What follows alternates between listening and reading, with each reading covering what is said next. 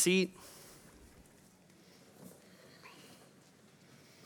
Matthew 28, verses 1 through 10 says this After the Sabbath, at dawn on the first day of the week, Mary Magdalene and the other Mary went to look at the tomb. There was a violent earthquake, for an angel of the Lord came down from heaven and going to the tomb, rolled back the stone and sat on it. His appearance was like lightning, and his clothes were white as snow. The guards were so afraid of him that they shook and became like dead men. The angel said to the women, Do not be afraid, for I know that you are looking for Jesus who was crucified. He is not here, he is risen, just as he said. Come and see the place where he lay. Then go quickly and tell his disciples, He has risen from the dead and is going ahead of you into Galilee. There you will see him. Now I have told you. So the women hurried away from the tomb, afraid yet filled with joy, and ran to tell his disciples. Suddenly Jesus met them. Greetings, he said. They came to him, clasped his feet, and worshiped him. Then Jesus said to them, Do not be afraid. Go and tell my brothers to go to Galilee. There they will see me. You know what um, is utterly amazing about the Bible is that regardless of how many times you've maybe read a story or a passage of Scripture, God can reveal something new to you. So, no matter how many times you've read a story, you might go, How did I ever miss that? That's because the Bible is not just any book, it's a divine book. God speaks not only in it, but through it. Yesterday, um, I was reading this, this text on the resurrection of, of Christ, and I, I noticed something that I just, I've never noticed before. Um, the women are going to the tomb to anoint his body. And this isn't what I, I hadn't noticed before, but I think an interesting question is why? Why are they going to anoint the body. Well, the story after Jesus died, it was late in the evening. The following day would have been Sabbath, which was a day that the Jews they could not work. So you couldn't prepare a body, bury a body, do anything. So when Jesus died, there was kind of a rush to to to find, you know, to find a grave and to put to, to prepare his body. And so there's a man named Joseph of Arimathea who had a grave, and he goes to Pilate and he goes, Can I have Jesus' body? Pilate says yes. And they, they take the body along with a man named Nicodemus, and they put Jesus in a, a grave that the Bible says was in a garden close to the spot where Jesus had been crucified. So time was of, of, of, the essence. And so it's likely that the women were going to the tomb to finish preparing Jesus' body for burial, worried that maybe not all of the, the proper rites that were part of their tradition had been done properly. And in Mark's account of the resurrection, it talks about how the women on their way to the tomb were worried because the question they had was, How are we going to get into the tomb? How are we going to get to the body? I mean, with this huge stone that's in the way, how will we move it? And in Matthew's account, which we just read, it said, There was a violent earthquake, for an angel of the Lord came down from heaven and going to the tomb, rolled back the stone and sat on it. And here's what I just, I've missed my entire life that yesterday just stuck out to me. And that is, you know what? Jesus didn't need an angel to move the, the stone from the tomb so he could get out. It wasn't like Jesus was in there and he's like, uh oh, I'm stuck. And he goes and he, he knocks.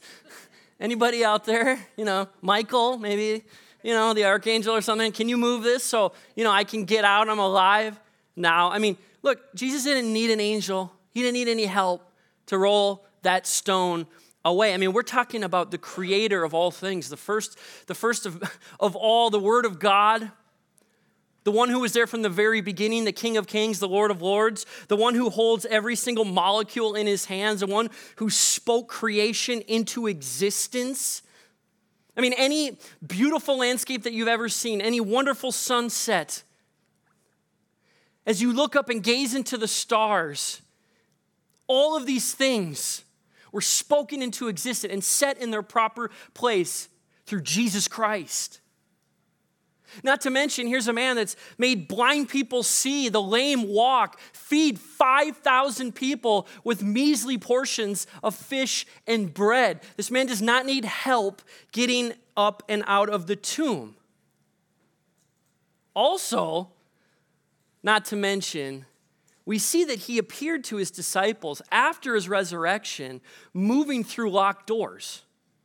In John 20, verse 19, this is after the resurrection now, on the evening of the first day of the week, when the disciples were together, with the doors locked for fear of the Jewish leaders, Jesus came and stood among them and said, Peace be with you.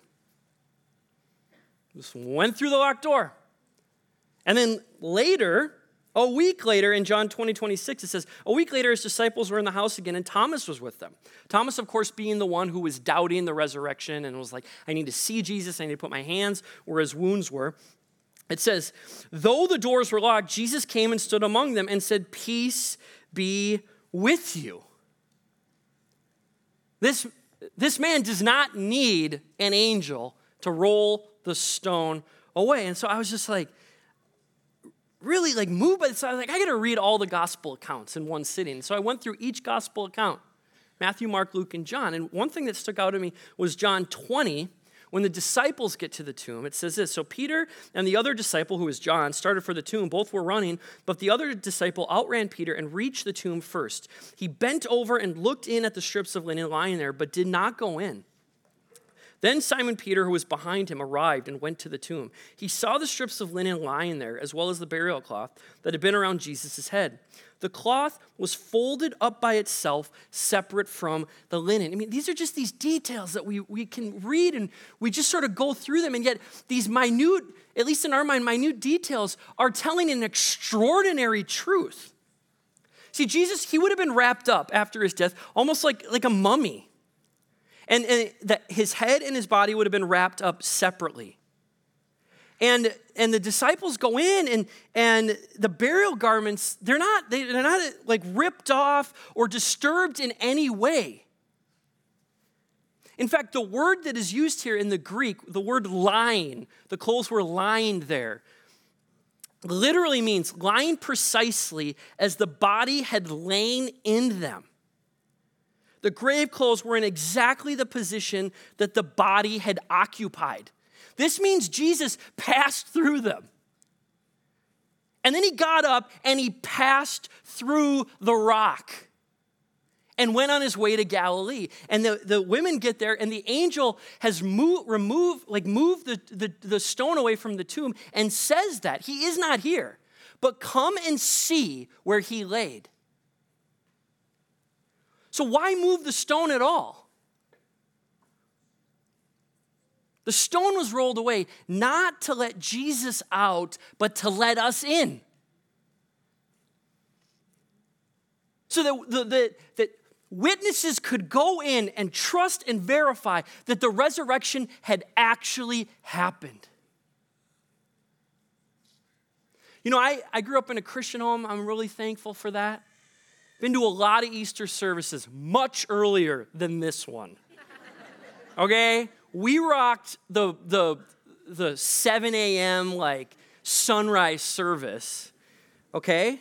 Um, so 10 o'clock, good job. You know, you got here. I am thankful for that.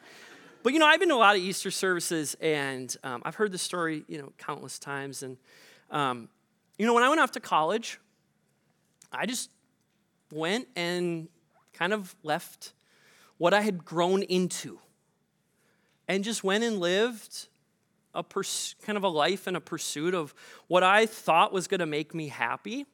And I thought, I'm going to go get a degree. I'm going to uh, get a degree in business, and I'm going to make a lot of money. That was the belief in my heart that if I just made a lot of money, I'm going to have safety, security, and pleasure. So that was the pursuit. And um, I started down that path and I did fairly well. And yet, um, no matter what I did, no matter how successful I was, no matter how much money I made, no matter how many things I acquired, there was no peace. There was, there was a hole, there was something missing. There was this deep desire for longing uh, and longing for purpose and peace and meaning and, and, and filling something in my heart and soul that was there. Not to mention, I looked out in the world and it just, and it was, it's apparent there's something wrong here. Why all the evil? Why all, why all the sin? And so I, I realized like, I need something greater than myself. I need to pursue something greater than myself. And I'd grown up in a, in a Christian family, but I felt like, man, I, I, I needed to make a decision for myself, which is true of everyone. You don't grow up into your fa- like the faith. You're not born into it. The invitation by Jesus is come follow me, and that's an invitation that every single person, your parents can't answer that for you. Your pastor can't make that decision for you. You've got to make that decision for yourself. Each and every one of us. And at, at 23, I realized I've got to, I, I've got to make a decision like, do I want to follow the Jesus that I was taught growing up, or is there someone else? Is there another belief, another religion that's worth following? And so I decided to seek, pursue.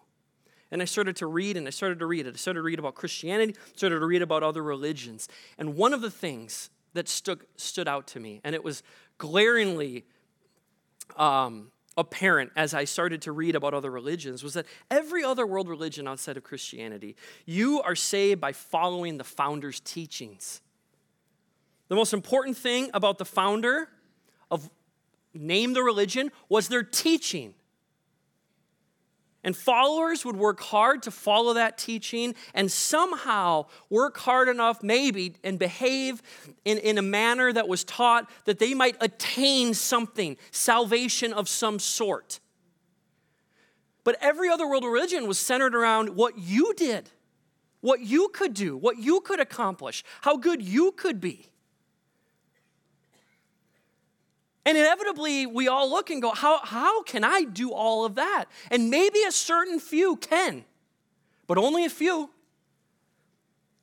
But Christianity, utterly different than every other religion.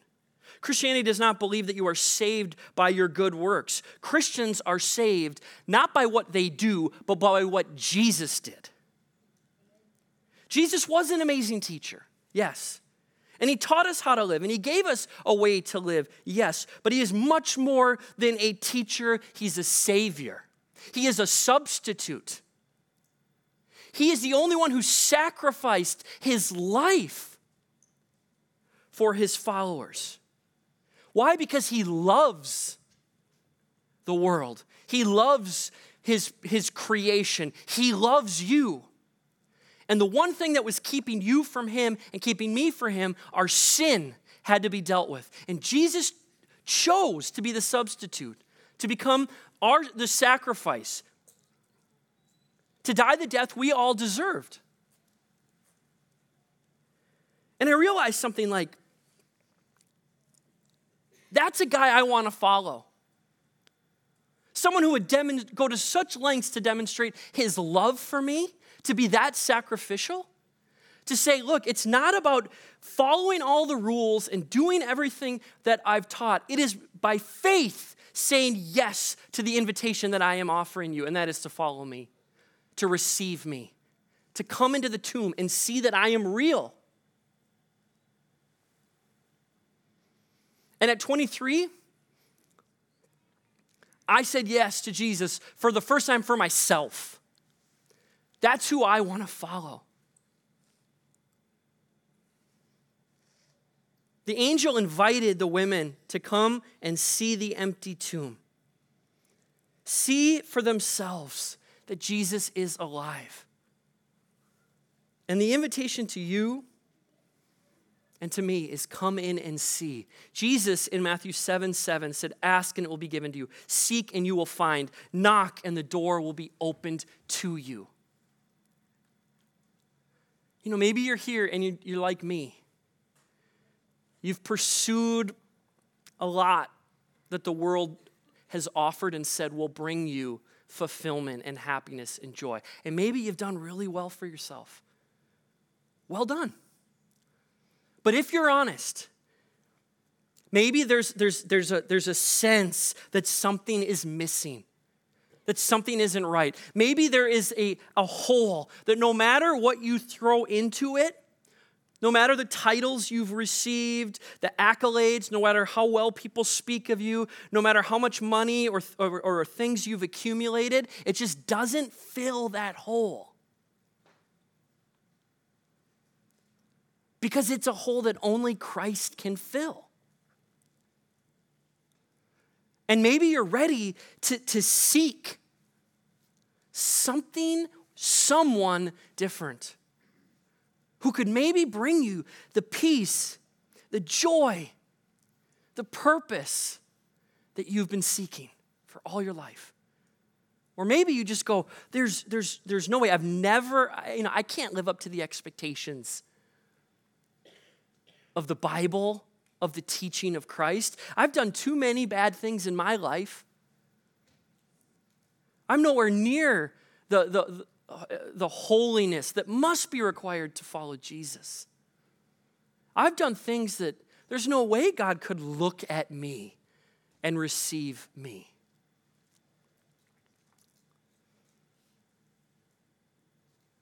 The amazing good news of Christianity is it again is not about what you do, it's about what he did. And the invitation is not go fix your life and get everything right before you go to Jesus. It's man, get go to Jesus now. Come with all of your all of your weakness, all of your sin, come vulnerably, come in faith with your mess and bring it to the feet of Jesus. And guess what the Bible says? He goes, He does not push you away or turn his back to you. He receives you because he loves you. That's what we're celebrating and worshiping and crying out in thankfulness today. That we've been invited to follow Jesus. We've been invited for, to, to new life and resurrection. That Jesus did what we cannot ever do for ourselves. And what is required of us is to respond to that invitation. Come and see, seek and you will find. Trust and in faith believe Jesus is who he said he is. This morning, you have an opportunity to do just that, and I want to invite you, maybe for the first time in your life, to respond to the invitation of Jesus Christ. So I want each and every one of us to bow our heads and close our eyes. And I want to pray, and I want to ask the Holy Spirit to move. And if, if you sense a welling up in your, your, your heart, if there's an emotion that kind of comes up, or, a, a, or there's just something you can sense, wow, God, God is real. God is doing something. He's inviting me into this. The invitation that I'm going to ask in the next minute is just for you to stand as a way to say to Jesus, Look, I stand recognizing that I need you to be my Savior and my Messiah. I'm tired of trying to do it all. I'm tired of going after all the, the, the, the, wrong things that aren't satisfying me. I'm tired of carrying the burden of my sin. I'm not good enough, but you're good enough. And I want to receive you as the Messiah. I'm going to seek you. So, Spirit, now work in hearts of people that Jesus, you died for and you live for. May they know that you love them you, you, you died for them. You're inviting them to be adopted into your family forever, for the, the penalty of their sin to be paid for forever, to be resurrected by the Spirit into new life, a new story, a new chapter, to, to, be, to be brought into the hope that death, even death in our final moments and our last breath, you are with us and we will be redeemed and resurrected forever with you. So if you want to respond to the invitation of Jesus, right now, I invite you to stand. Just stand. If, know that Jesus loves you. Know that he died for you. Know that he lives for you. It is not about what you've done or haven't done. It's about what He has done, and He did it for you. Holy Spirit, Father, Son, Holy Spirit, your eyes are on those standing and you love them. May they feel the, your presence and your love right now. And Spirit, we know we recognize that when we profess with our mouth and believe in our heart that you are Lord, we are saved. They are saved, and that we are, they are given the gift of the Holy Spirit. So, Spirit, come now, invade their hearts and minds. They are a new creation now, in Jesus' name. They are in the family of God now and forever fill that hole maybe that's been missing their whole life. And now, as everyone else stands, let's all stand. We raise our hands to the King of Kings that you are alive, Jesus, and we give thanks for our new brothers and sisters in Christ who now are in your family, belong to your family forever. Thank you, Jesus. You are alive. Amen.